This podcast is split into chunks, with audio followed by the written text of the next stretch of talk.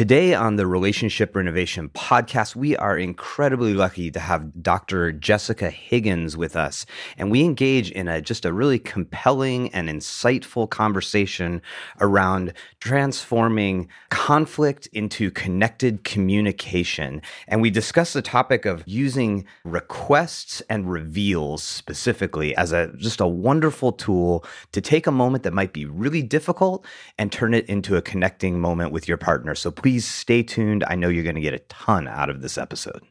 Are you looking to make your relationship better? Do you want to feel more emotionally and intimately connected with your partner? Then we have the tool that is exactly right for you. We have a program called Relationship Renovation at Home. And it is an amazing way for you and your partner to have a structured way weekly to work together. It has lessons, it has videos, it has worksheets for you and your partner to work on together to move through and to build the relationship that you want to have. EJ and I created this because we are just so passionate about helping couples feel freedom in their relationships. And again, this is just a way that we can give back to help couples globally really build secure, healthy functioning within their relationships because we deserve awesomeness in our relationships. So if you're interested in this, just go to our website, relationshiprenovation.com. At the top, there's a link to at home program, and it will give you a free lesson if you want to just check it out and see if it's something that works for you and your partner, please give it a shot. We know it will make a significant positive impact on your relationship. Hello, all, and welcome to the Relationship Renovation Podcast. I'm Tarah Kerwin. And my name is EJ Kerwin. And we're very excited today because we have someone we've we've spoken with before. We had a great time talking on on her podcast and now she's here to, to share on our podcast and bring her expertise and her just like wonderful spirit.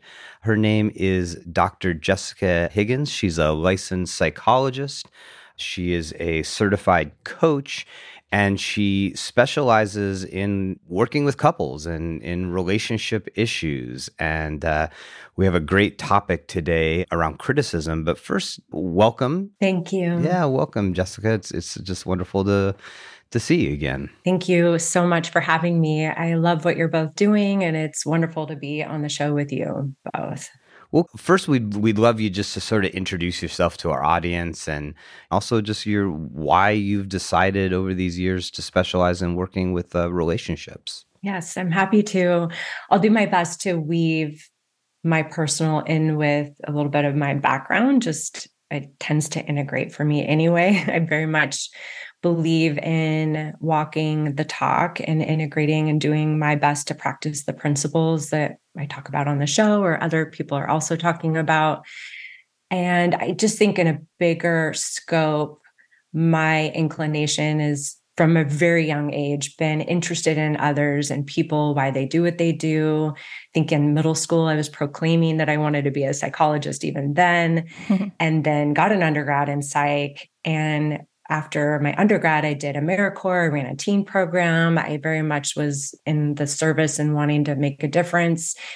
Went to get a master's. And at that time, I was in relationship and thought that this person was the one. We both thought we were the one for one another. And we ran up against a tremendous amount of conflict and difficulty. And I felt very well equipped given my background in psychology, also growing up in a progressive family where I was being taught I statements from a very young age. and I felt stunned that, you know, so much of the media messaging is find the one. There's so much emphasis on finding the right fit and felt as though we had and we both run out and we got support we went to therapists and all types of people to get some assistance and we really struggled and also simultaneously i got accepted into a phd program and moved and to say the least that relationship did not continue but it did spawn me on a personal journey to be in this quest of what's happening in these relationship dynamics that I haven't been exposed to. And really, I was reading David Schnarch's Passionate oh, yes. Marriage, mm-hmm. Resurrecting mm-hmm. Sex. I was reading, I think it was Conscious Loving by Gay and Katie mm-hmm. Hendricks. I was reading the Gottmans. I was reading all kinds of things and I was understanding what was some of the background around our pattern and where we were getting stuck. Had I known what I know now, I realized that that could have been a different dynamic. And yet, I met my now husband probably a year. Well, I met him, but we were friends for six, seven months before we actually started dating.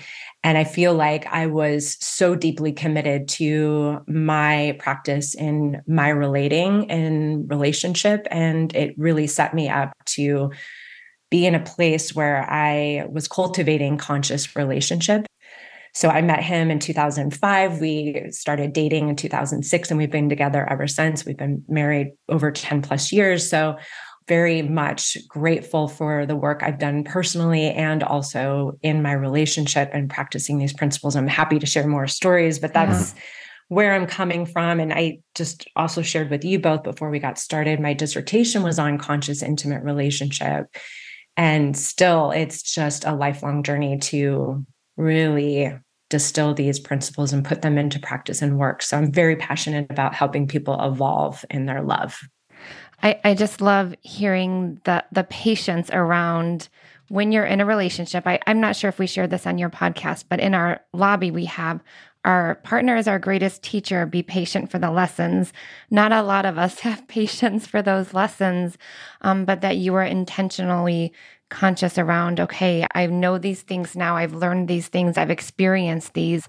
And how do I practice that in my relationship? And now you are an expert to hundreds, thousands of couples, I'm sure, and just helping them from your own experience. So, yes. And I want to just echo that even though I don't feel like I have, I mean, I feel like I have some really good sense and I, I have a lay of the land and I trust it. And throughout the journey of practicing just the attitude of looking at what gets evoked in the relationship dynamic and seeing my partner as a holding a mirror for me and the opportunity that exists that that is a huge paradigm shift and has been so helpful for really evolving and turning towards some of the healing yeah. and growth i think that that metaphor of the mirror is an mm-hmm. excellent transition into our mm-hmm. topic today, which is criticism. And I think the, the phrase you use is shifting criticism into connected communication. And I know that when a mirror is held up to us, you know, when it's just a mirror, we know it's just reflecting something that is, you know, reality. But when our partner is the one who is the mirror, I think it oftentimes does feel like criticism and not help. So let's jump mm. right in there. Like yeah, help us let's. understand just on a on a beginning level of that process and what what you're trying to communicate to couples around this. Well, I want to acknowledge just criticism or the critical tendency is not inherently bad. It's when we look at the relational space, it can be extremely problematic, and I'll explain why and just also in western culture we're in the US and it's having the critique and the ability to evaluate and assess is very much needed and particularly we look at education certain professions this critical tendency is is often highly regarded and so when we look at relationship and I know a lot of your audience is familiar with attachment. So I'm going to speak in some of these terms, which I think will give some context to what you're describing here with the dynamics. So when there's a couple and one person is using the critical tendency or resorting to criticism, first of all, many of us aren't even aware that we're being critical. It's a habit often, it's something that is more intellectual. And so if we're in our work, in our profession, and it's hard to switch hats, like if an executive is calling shots all day or a surgeon or whomever is making a lot of decisions, it can be difficult to switch that approach and way of relating and, and turning towards intimate relationships. So I just want to acknowledge again the commonality of kind of switching from that headspace. Mm. But when there's a complaint or a grievance and we bring it to our significant other and we describe it in terms of what we have issue in the other, the common response is to feel defensive, mm-hmm. to feel some issue with how they're being characterized and want to rebuttal.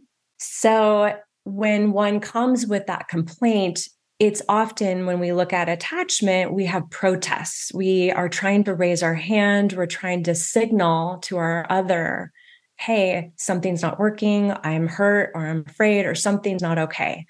So the underneath is really this intention to say, hey, this isn't working and to want attention about that, right? So in life, we typically want to point to the thing that hurts, like ow, right? We see it in our children, like there, there's hmm. some pointing to the thing that hurts, and that's a common human thing. And so, as, as we look at this as a protest, what's often true about protest tendencies is it's also a way that we protect ourselves. Mm-hmm. So, there's a lot that can inform this critical tendency, how we were raised. Again, I've already mentioned this intellectual way of approaching the world. And also, when we look at intimate relationship, this is typically not received well and for many reasons. Yeah. I mean, w- what's jumping out to me immediately is sort of a sort of an agreement that we have to have with our partner of what it is when we come to them and talk to them about something we're pointing out about them you know and the difference between it it being like hey you're doing this i need you to stop it so I feel okay.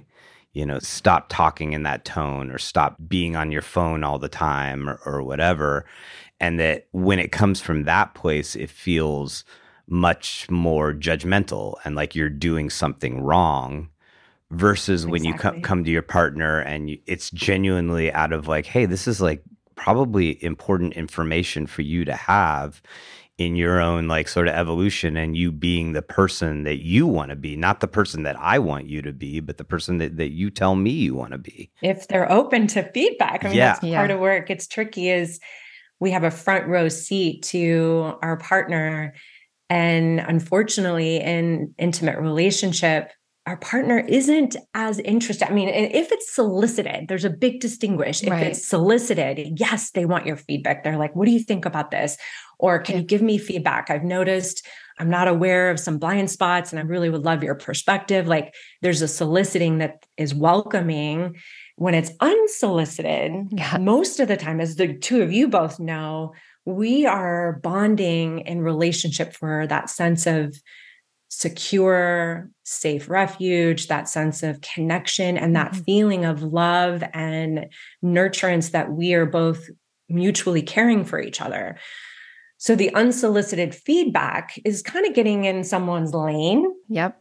And again, the intention underneath it is often not to get in that person's lane and tell them about themselves. There's this deeper feeling of something's not okay. I'm either hurt or I have a fear or something's going on, but we don't lead with that. So it can get off and running and we're missing signals because the person's defending against the critique or the assessment.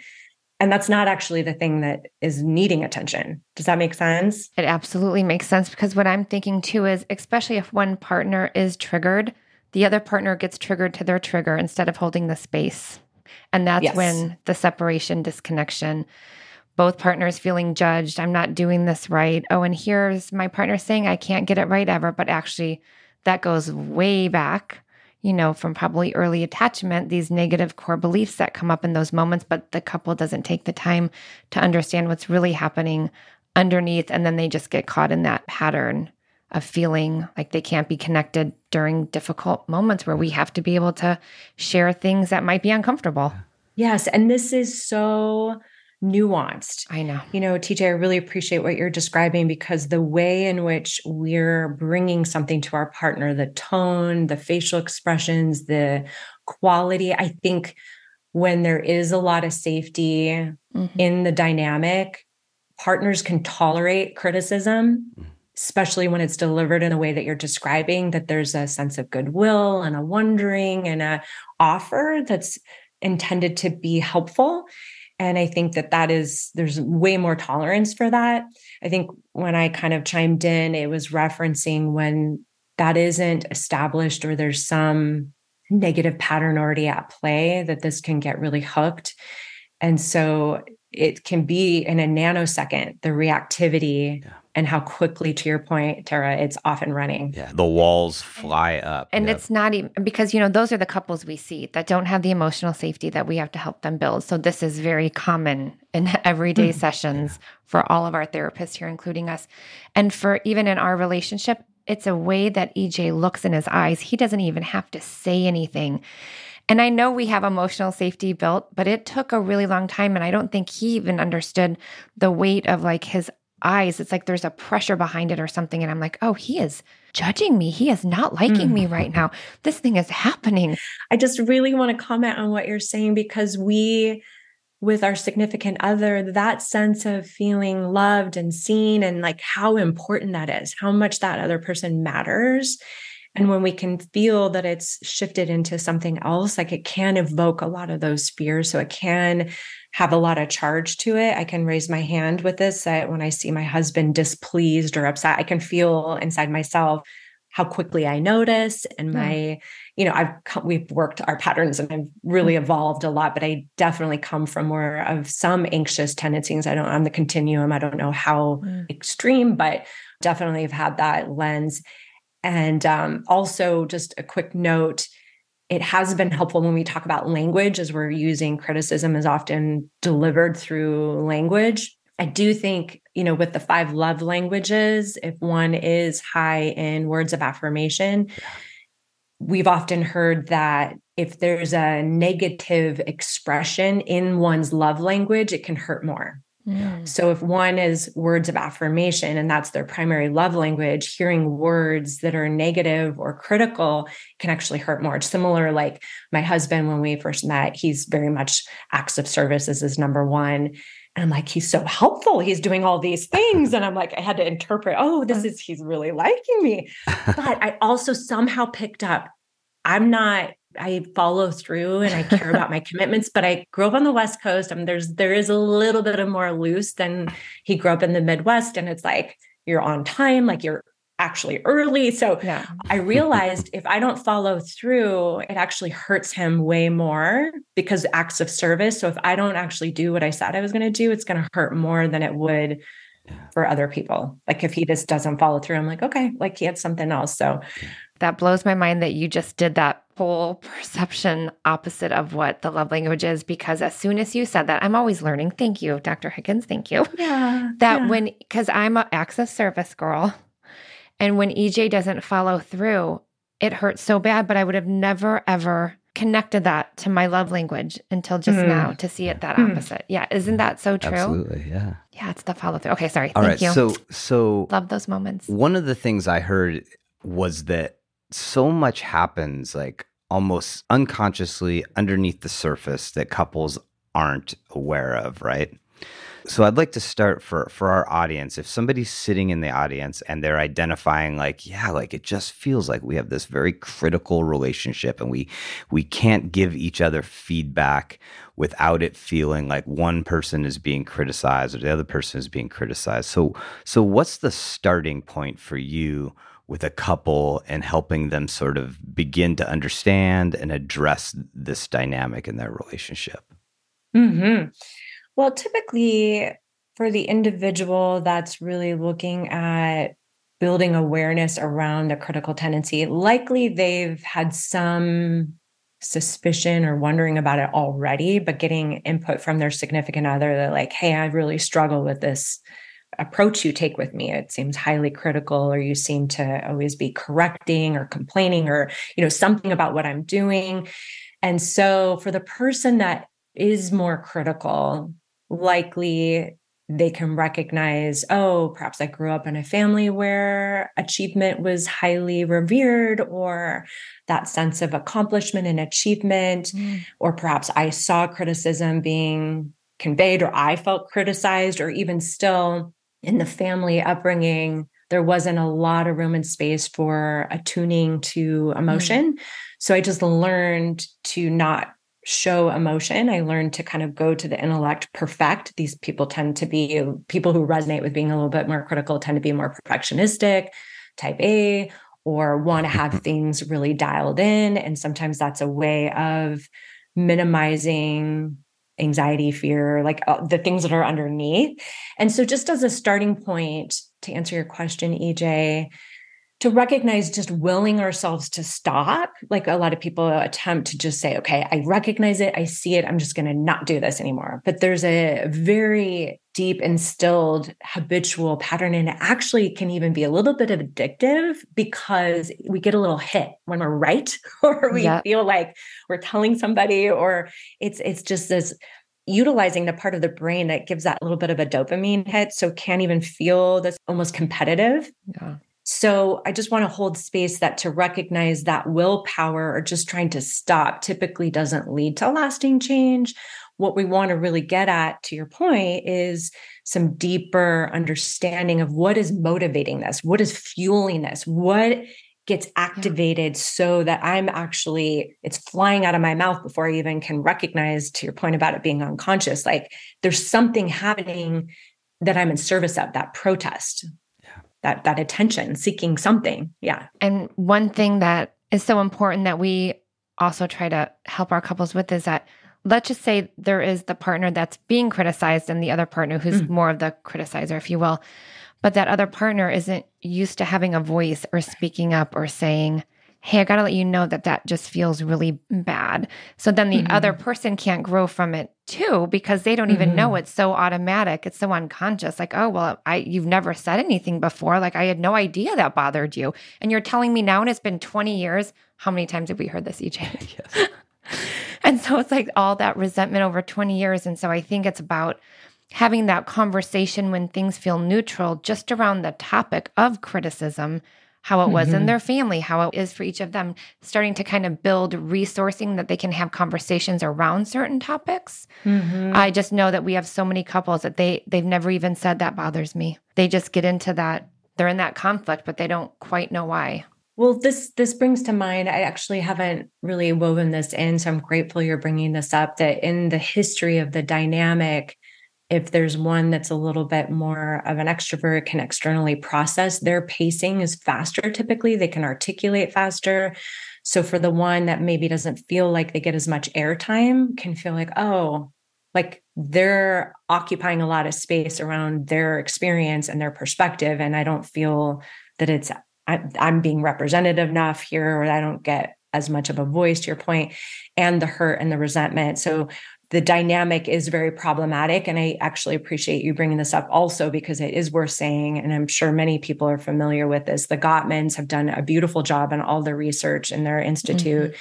And they came up with the four horsemen, and one of them is the criticism and defensiveness. So, this that loop yeah. is over time. This is where people say, death by a thousand cuts, right? It's yeah. not, we wouldn't look at that and say, ooh, that's if you don't address that, you might be getting a divorce, right? But if we look at the accumulation, because it's not a turn towards at all. It's not welcoming. It's not creating this goodwill that we really want to feel with our significant yeah. other. Well, and one thing I found too is that once couples can get through this and have difficult conversations and share with each other what would feel good, what wouldn't feel good, they can handle it now. Like, I don't think they ever had this internal belief, like, even when they're growing up, you know, a lot of work we do here is attachment theory. Like, you know, maybe their family, like you said, wasn't emotionally attuned. They don't have that ability to regulate emotions when things get difficult. But now they're able to handle it together, to regulate mm-hmm. their nervous systems together. And they feel like, oh my gosh, that feels so good. We we had no idea. Yes, that it's safe. Yes. It's safe to bring the vulnerability. It's safe to reveal the inside no one's ever really been interested in that or seemingly interested in it. Therefore, I have not led with it. And for maybe the first time ever, they can actually have a voice, and that voice is okay, even if it hurts the other person at times. Yes. Because they know it's not intentional and that they're not a bad person. In our relationship, what's been interesting is like we had an agreement very early on that we wanted to learn from each other. And we were both committed mm-hmm. to our own personal growth and that we recognized and, and then we integrated into our work with couples that that look, I can actually learn a lot from your criticism or your perspective of me. And so we had that baseline and we got that really early on.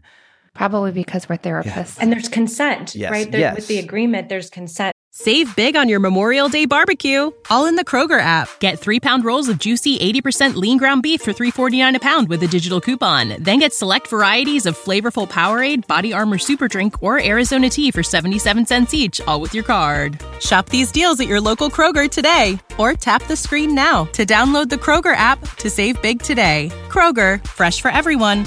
Prices and product availability subject to change. Restrictions apply. See site for details. That I'm Yep. asking for this, I'm soliciting this. we made that agreement, but then we've spent the last, you know, decade plus trying to figure out how to do it, you know? Hmm. And and it's been like this real like two facets of like one trying to figure out just the communication like okay how can we communicate with each other in these moments that feels good to the other person and and is hearable? Mm-hmm. But then the other side is like just personally it's like it's been like this deep very intricate work about like why do i get so reactive? And taking accountability for it and even realizing it. You know, that was one of the things when Tarah was talking about like the look in my eyes or, or mm. whatever. Like, I felt like there would be these, you know, sort of criticisms within criticisms of like, I'm telling you this and your eyes are doing this. And I would be like, what are you talking about? Like, I'm, I'm just like sitting here. And then it took this like deep reflection of like, okay, what is really going on? Hmm.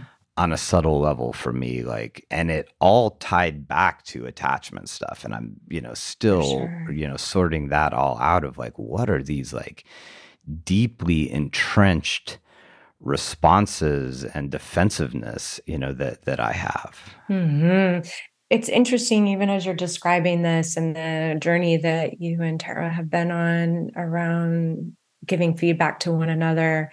I love just how much you're aspiring and also co creating together this partnership and the growth and the the learning and the value for that. My husband and I also in different ways feel that's very much a part of our value. And and I also say for myself there are times where if I'm tired or stressed or whatever, don't have as much capacity, I actually am not as available for his feedback. And so timing feels really yes. important for me to be able to give some voice to so that it can be more received and more constructive. And there are times, depending on my regulation, that I can hear his feedback. And when I do and really receive it as a gift and the learning that comes with that versus me like white knuckling it, Right. that's a huge difference. And being on the receiving end, like I wouldn't say my husband's critical like towards me, but what I have observed in him, which is less now, but particularly in those early years, I remember remarking to him, I'm like, you're telling me a lot about, about what you don't like, but it's Yeah. really not helping me understand what you do want or what you do like. So Yeah. I think this fits with criticism in that Mm. if we're leading with the complaint, the other person might be getting sucked into responding to that complaint, whether or not they're defending or, Right. you know, recrafting reality of like, no, that's not what happened. Here's what happened, you know, often running around that.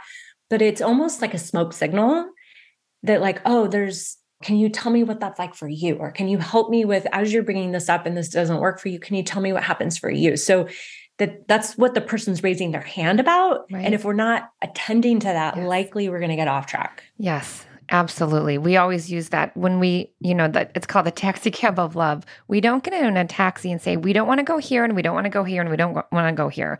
We get into the taxi and say, please take me to the University of Arizona bookstore so I can buy a U of A shirt. And so helping have that reframe in relationships, especially when we're doing goals with couples, it is a constant reframing. Oh, what do do you want? What would feel better? And then that automatically opens up your heart and it just opens up a discussion in such a different way because the negativity isn't there. Yeah. You're actually working together on resolution on how this could feel better together and that feels really good. You're you're going in the same taxi cab to the same location. All right, I love I love that. So, we've talked a lot about like some of the characteristics of critical communication that don't feel good, that are counterproductive, that pull you apart.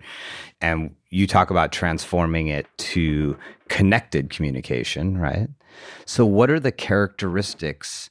If we're trying to say get in the cab and with your partner and decide where you guys want to go together, what are the characteristics of connected communication?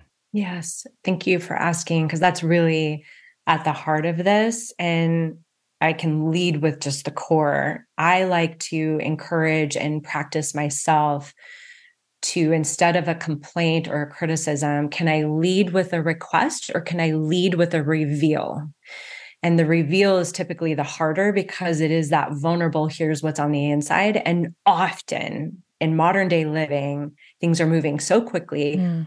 There's many times I don't even know what I'm feeling. Yeah. And so I actually need to take pause and really reflect what is getting me all juiced up here? Like, what's this reaction about? And I have to give some space for self inquiry, self reflection, because as we talk about attachment in these, if we've done a level of work, we could have some pretty good indication of like, oh, I, you know i'm i'm a little more prone to getting worried that he's not with me or fear he doesn't want to work this out or fear of abandonment or i have more of a fear mm. like not good enough or somehow i'm failing or you know these type of things. If we have a lay of the land we can reference that like is there anything around that? But there could be other circumstances that just are activating or triggering or something and things happen so so fast. So if we can slow down have some inquiry, get into some of those deeper. One of the questions I like to ask is if I'm complaining, what would the thing that I'm asking for, like in that complaint, if I got that or if that complaint was resolved, what would it allow me to feel? Okay. Can you give a concrete, like, especially reveal? Because that sounds vulnerable and intimate. Okay. So, one of my husband and I's patterns. So early on, he, one of his protective strategies was more to kind of shut down or to get quiet or get more contained when things would start to feel tense. And my tendency was a little bit more of that active. I'd done a level of work. So the way it looked was more polished, but it was still the energy of pursue. So asking questions in a gentle way, but still the energy of seeking him out. come back, come back to me. Come back. Yes. Like, where are you? where, you know, and just looking for understanding. That's often what I'm leading with. But um, the underpinning of the attachment is like, are we good? So in conflict, what this used to look like was there would be points if it was escalated enough where he couldn't really engage. And then I'm flailing like what's happening? What are, are we okay? And sometimes it would be a day sometimes it would be hours sometimes it would be more than one day. And it was incredibly painful. I go through all this process of like i don't know you know and just it was a lot of material for me to work with. But as our relationship evolved i would say probably maybe 8 years later i i had this understanding of like oh if i just know he wants to work this out like that would help me. So i remember asking him can you just tell me or can you or are you do you want to work this out? I just wanted to know that that was so relieving and soothing to me because if i knew he wanted to work it out i could tolerate. So to answer your question initially i would give him feedback air quotes around him shutting down or getting quiet and not engaging and that was a complaint or perhaps even a criticism. Mm. and so how i could turn that into a request is can you tell me you're going to come back? Can you tell yeah. me this still matters to you?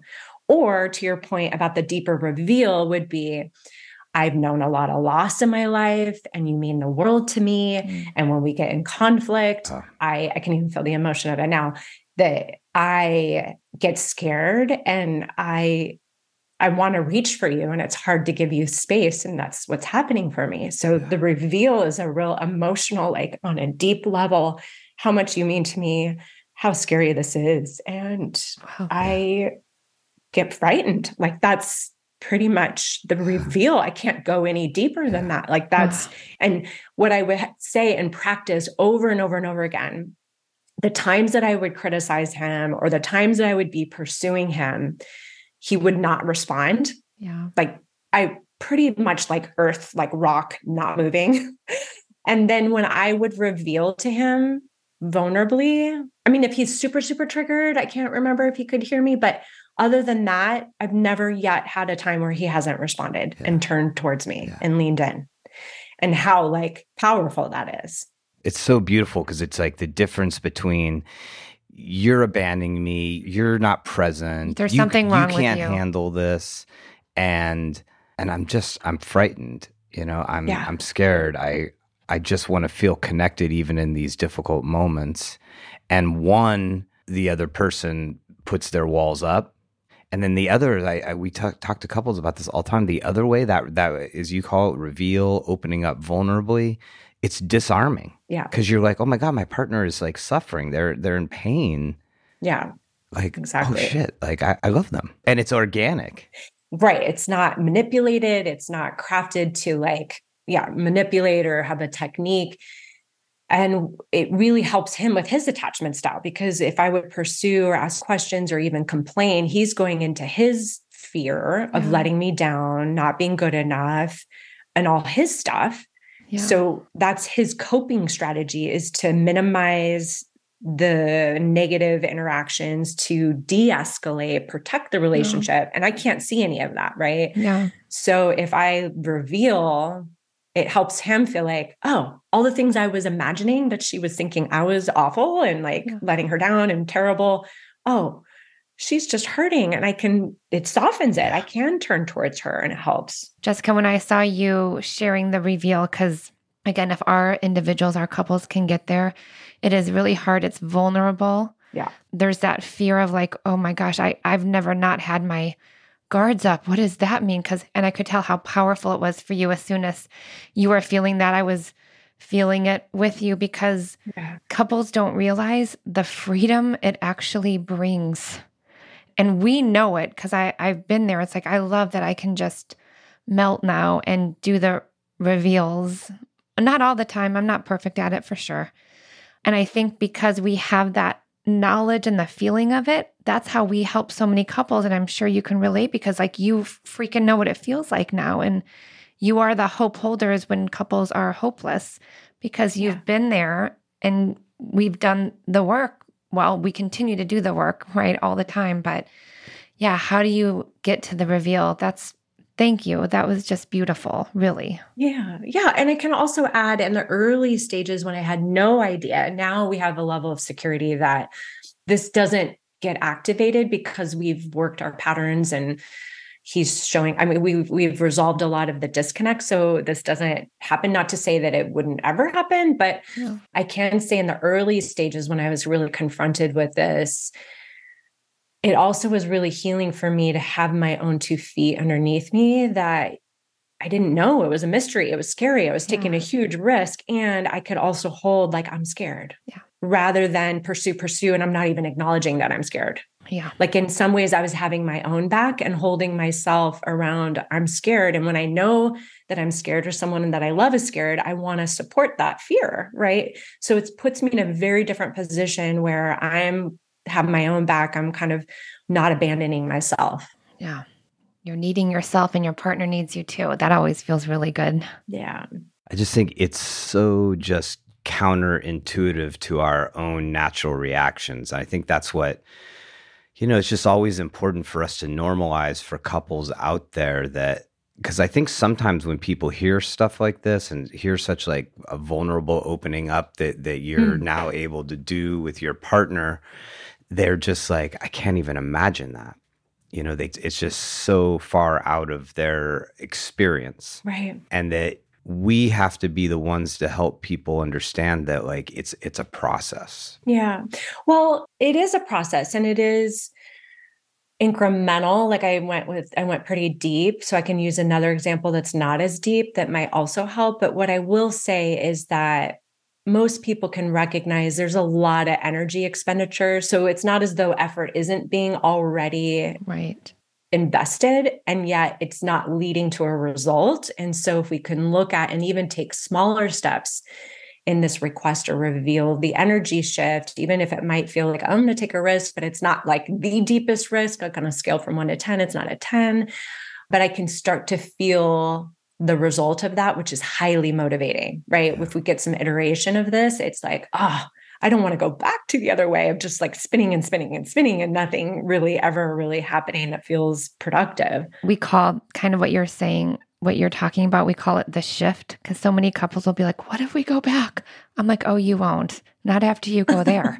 There's well, no way you're you, going back. Yeah. Even if you have a hiccup or you have a backslide, you have that felt sense of like, there's just a couple times I remember in our relationship where Tarah's walls went down and I really saw her suffering. Mm. And I didn't take it as like honestly like it was my fault mm-hmm. but i understood and saw that it came from a deeper place that existed before me and then when maybe in the future she would have a reaction where where maybe she didn't communicate it in a way that where it did feel like criticism I was able to access, you know, a resource back to like, okay, this is her suffering. And I would just like tell myself that was a tool that I use. Like I, would, mm. I was like, she is suffering. She is suffering. This is her deepest suffering. May not look like it. It may look like aggression or it may feel like aggression. But I had that access point because she was brave enough at some point to let it all down. then I also had the the resource to be like, okay, if I occupy a certain space with her, she might put her weapons down. Mm, nice. You know, she like I have the capability of creating a space for her where she can soften this up and really like help me understand what's going on. Mm-hmm.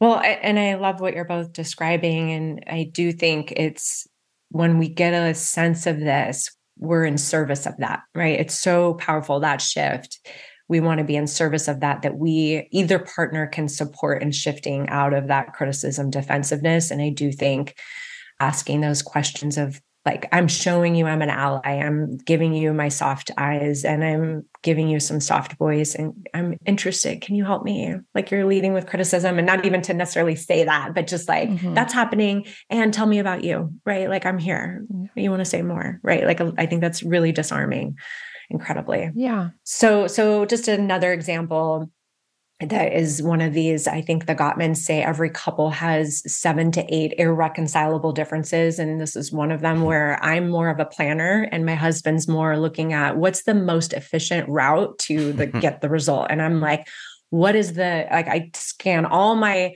options. I do my cast the wide net, do all the research, and then I'm like, get down to the top few. And I've learned if I can give him a top few, it's less overwhelming for him. But I'm like looking for the best result or the best I can possibly do, not best by anyone else's definition, but the best I can do. And so this shows up in many different ways. But one example as of recently is like if we're wanting to take a trip, I'm going to want to look at how to maximize. And he's looking at how to streamline in a way that's more efficient. So those inherently aren't conflictual. They can be complementary. We can learn from each other, which we have done. But on face value, if we're not aware, right. it can look highly critical for him to be like, oh, you like, you want to do everything, or like, yeah. that's just crazy. Or, you know, he'll criticize it as to like, that's just maddening that you would want to do all that, that pace. And then I'm like, are you not wanting to put in the effort? Are you, I don't say these things, but I might no, think, oh, sure. is this just lazy or like, you know, so it's like done all this planning. Do you not appreciate me? Exactly. Right. So, so I remember sitting at, we were actually in Asheville. We were trying to decide if we wanted to go to the beach and eh, we're just trying to decide which weekend and he's i can feel like the intention for us is to have a good time or maybe gonna celebrate i forgot where we were gonna celebrate something and i'm using the enthusiasm i'm feeling as excitement of like here's all the ideas and i'm feeling him get resistant i'm feeling him get a little snippy and kind of a little critical and i'm like I, i'm like not understanding what's happening and we're going through different cycles of him saying something and me uh, talking possibility and it's just getting off track and I'm like what's happening? I was like so I did kind of what you were describing EJ I was like what what might be going on for him I didn't even ask him I was just like and I'm like oh well this is classic I'm like he probably is feeling overwhelmed and I was like are you I asked him something about, I, I, actually need to recall this better, but it was something to the effect of like, oh, is this feeling overwhelming to you? And he's like, yes. I'm like, oh, like, thank you. okay, we can do this in a less overwhelming way. Like, and then I was like, well, can you tell me that? Like, I, you know, rather than criticizing me, like that you're needing this to be a little more simple because we're doing a lot right now and not wanting to overwhelm. And I'm like, I can get behind that. Like I yeah. want to show that's the that's the important thing yes. here. That if we're have access to what's on the inside, whether or not it's a request or a reveal. Yeah. People want to show up. Your loved one wants to help. Yeah. Right. But the criticism is like, like, I don't want to feel criticized. So I want to defend against that. So once I understand, it helps me under get where he's at. And then I want to help. And that gets us into more of that connection the first example you gave was very intimate and reveal feels a lot more like deep it's like it's like opening up about something that's very soft and maybe protected and then the other was the request and that's a little more like it's a little more practical and it's a sort of a step in the right direction. It was like and you were just asking him like what do you need? Yeah. Do you need me to you you were kind of helping him make a request. Yes. You know and that's and then you're you're you're you're taking care of him. He's safe attuning you know? yes. It's a it's a pivot. It's a pivot off of the content for sure we're planning a trip and i'm excited and we're getting stuck and i don't know yeah. what's happening and yeah. it's a pivot to the emotional attunement around something's happening here that's yes. we're not flowing and what is that yeah and there's and there's like an, an implied underneath to him, I care. Mm-hmm. Even though it feels like we're in opposition right now because we each have our own little operating system about how we function on a vacation.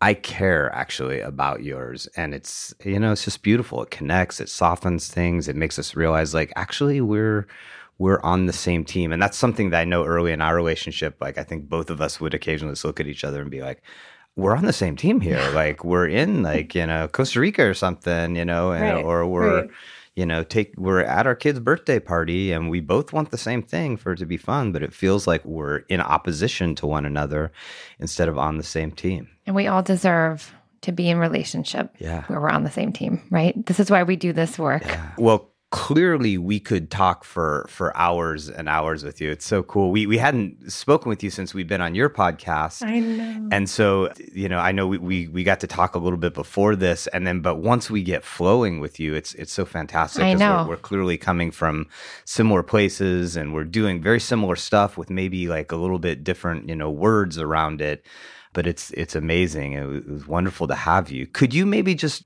for our audience, if they're you know if they're really connecting with you and your language and how you're you know how can they connect with you just kind of mm-hmm. help them know how to get to you yeah thank you and it is such a treat and really special to spend this time with you i can feel the resonance and i do feel like we could talk for hours I know. yeah i love being a, with like-minded people and and the philosophy and the passion around this work so, for listeners that are interested in practicing and putting this into play a little bit more, there's a free guide, which I believe you'll have the link for the show notes. Absolutely. And that's the it's a it's a free guide that gives language, and it's like 22 examples actually of what a critical tendency could look like or would look like and what more of this request or reveal looks like so that perhaps you can start to reverse engineer some of this because sometimes even on a reveal it doesn't have to be what I just did. It could be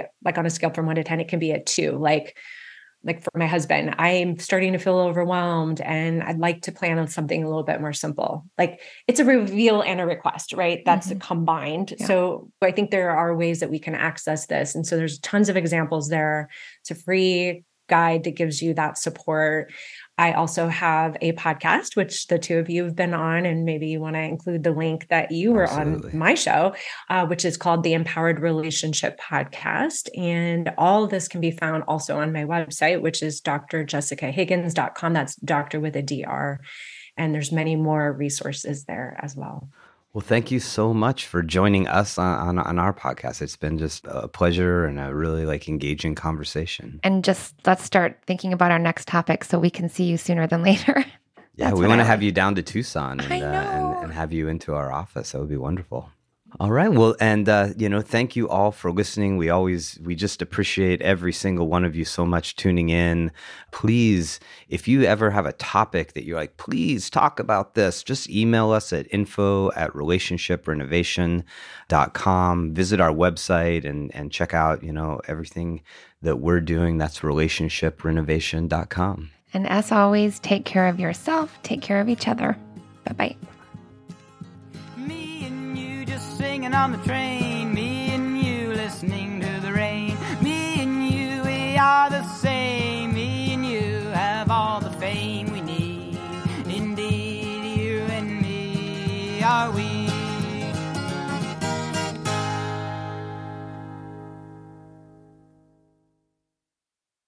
Catch those springtime vibes all over Arizona. Break out of the winter blues by hitting the water at one of our lake and river parks. Take a hike among the wildflowers. Just make sure to stay on the trails and leave the flowers for the bees.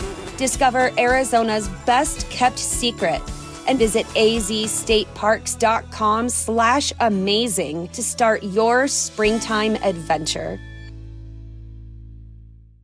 Save big on your Memorial Day barbecue, all in the Kroger app. Get three pound rolls of juicy 80% lean ground beef for $3.49 a pound with a digital coupon. Then get select varieties of flavorful Powerade, Body Armor Super Drink, or Arizona tea for 77 cents each, all with your card. Shop these deals at your local Kroger today, or tap the screen now to download the Kroger app to save big today. Kroger, fresh for everyone. Prices and product availability subject to change. Restrictions apply. See site for details.